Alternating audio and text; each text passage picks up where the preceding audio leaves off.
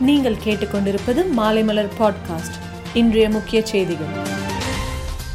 NEET தேர்வில் கோவை மாவட்டத்தைச் சேர்ந்த மலைவாழ் பழங்குடியின மாணவி சங்கவி தேர்ச்சி பெற்று சாதனை படைத்துள்ளார். நகர பகுதியில் படிக்கும் மாணவிகளே நீட் தேர்வில் தேர்ச்சி பெற தயங்கும் நிலையில் மலைவாழ் பழங்குடியின மாணவி ஒருவர் நீட் தேர்வில் வென்று சாதனை படைத்துள்ளது. அந்த கிராமத்தினரை மகிழ்ச்சி அடைய செய்துள்ளது. தீபாவளி பண்டிகைக்காக சென்னையில் இருந்து இதுவரை மூன்று லட்சம் பேர் பயணம் செய்துள்ளனர்.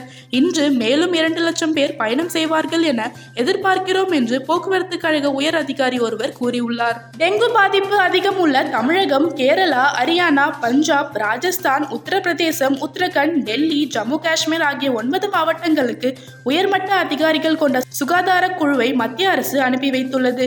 மேலும் அக்டோபர் முப்பத்தி ஒன்றாம் தேதி நிலவரப்படி நாட்டின் மொத்த டெங்கு நோயாளிகளில் எண்பத்தி ஆறு சதவீதம் பதினைந்து மாவட்டங்களில் பதிவாகியுள்ளதாக மத்திய அரசு தெரிவித்துள்ளது. பாமக தலைவர் ஜி கே மணி சென்னையில் இன்று முதலமைச்சர் மு க ஸ்டாலினை சந்தித்து பேசினார். அப்பொழுது வன்னியர்களுக்கான உள்ளிட ஒதுக்கீடு ரத்து செய்யப்பட்டதை எதிர்த்து அரசு சார்பில் மேல்முறையீடு செய்ய வேண்டும் என கேட்டுக்கொண்டார். பாகிஸ்தானுடன் வங்காளதேசம் நடத்திய போரின் ஐம்பதாவது வெற்றி தினம் நாடு உதயமான ஐம்பதாவது ஆண்டு கொண்டாட்டம் ஆகியவை டாக்கா நகரில் அடுத்த மாதம் நடைபெற உள்ளது. இதில் பங்கேற்க வரும்படி ஜனாதிபதி ராம்நாத் கோவிந்துக்கு வங்காளதேசம் நாட்டிலிருந்து அழைப்பு விடுக்கப்பட்டுள்ளது. இந்த அழைப்பை ஏற்று ஜனாதிபதி ராம்நாத் கோவிந்த் வங்காளதேசம் சென்று இந்த விழாவில் கலந்து கொள்கிறார். திருவாரூர் மற்றும் தஞ்சை மாவட்டங்களிலும் கடந்த மூன்று நாட்களாக பெய்து வரும் கனமழை மழையால் சுமார் பத்தாயிரம் ஏக்கரில் சம்பா இளம் நாற்றுகள் முற்றிலும் மூழ்கியுள்ளது. இதனால் தமிழக அரசு நெய்ப்பயிர்களின் பாதுகாப்புக்கு உரிய இழப்பீட்டுத் தொகையை உடனடியாக வழங்க நடவடிக்கை எடுக்க வேண்டும் என விவசாயிகள் கோரிக்கை விடுத்துள்ளனர்.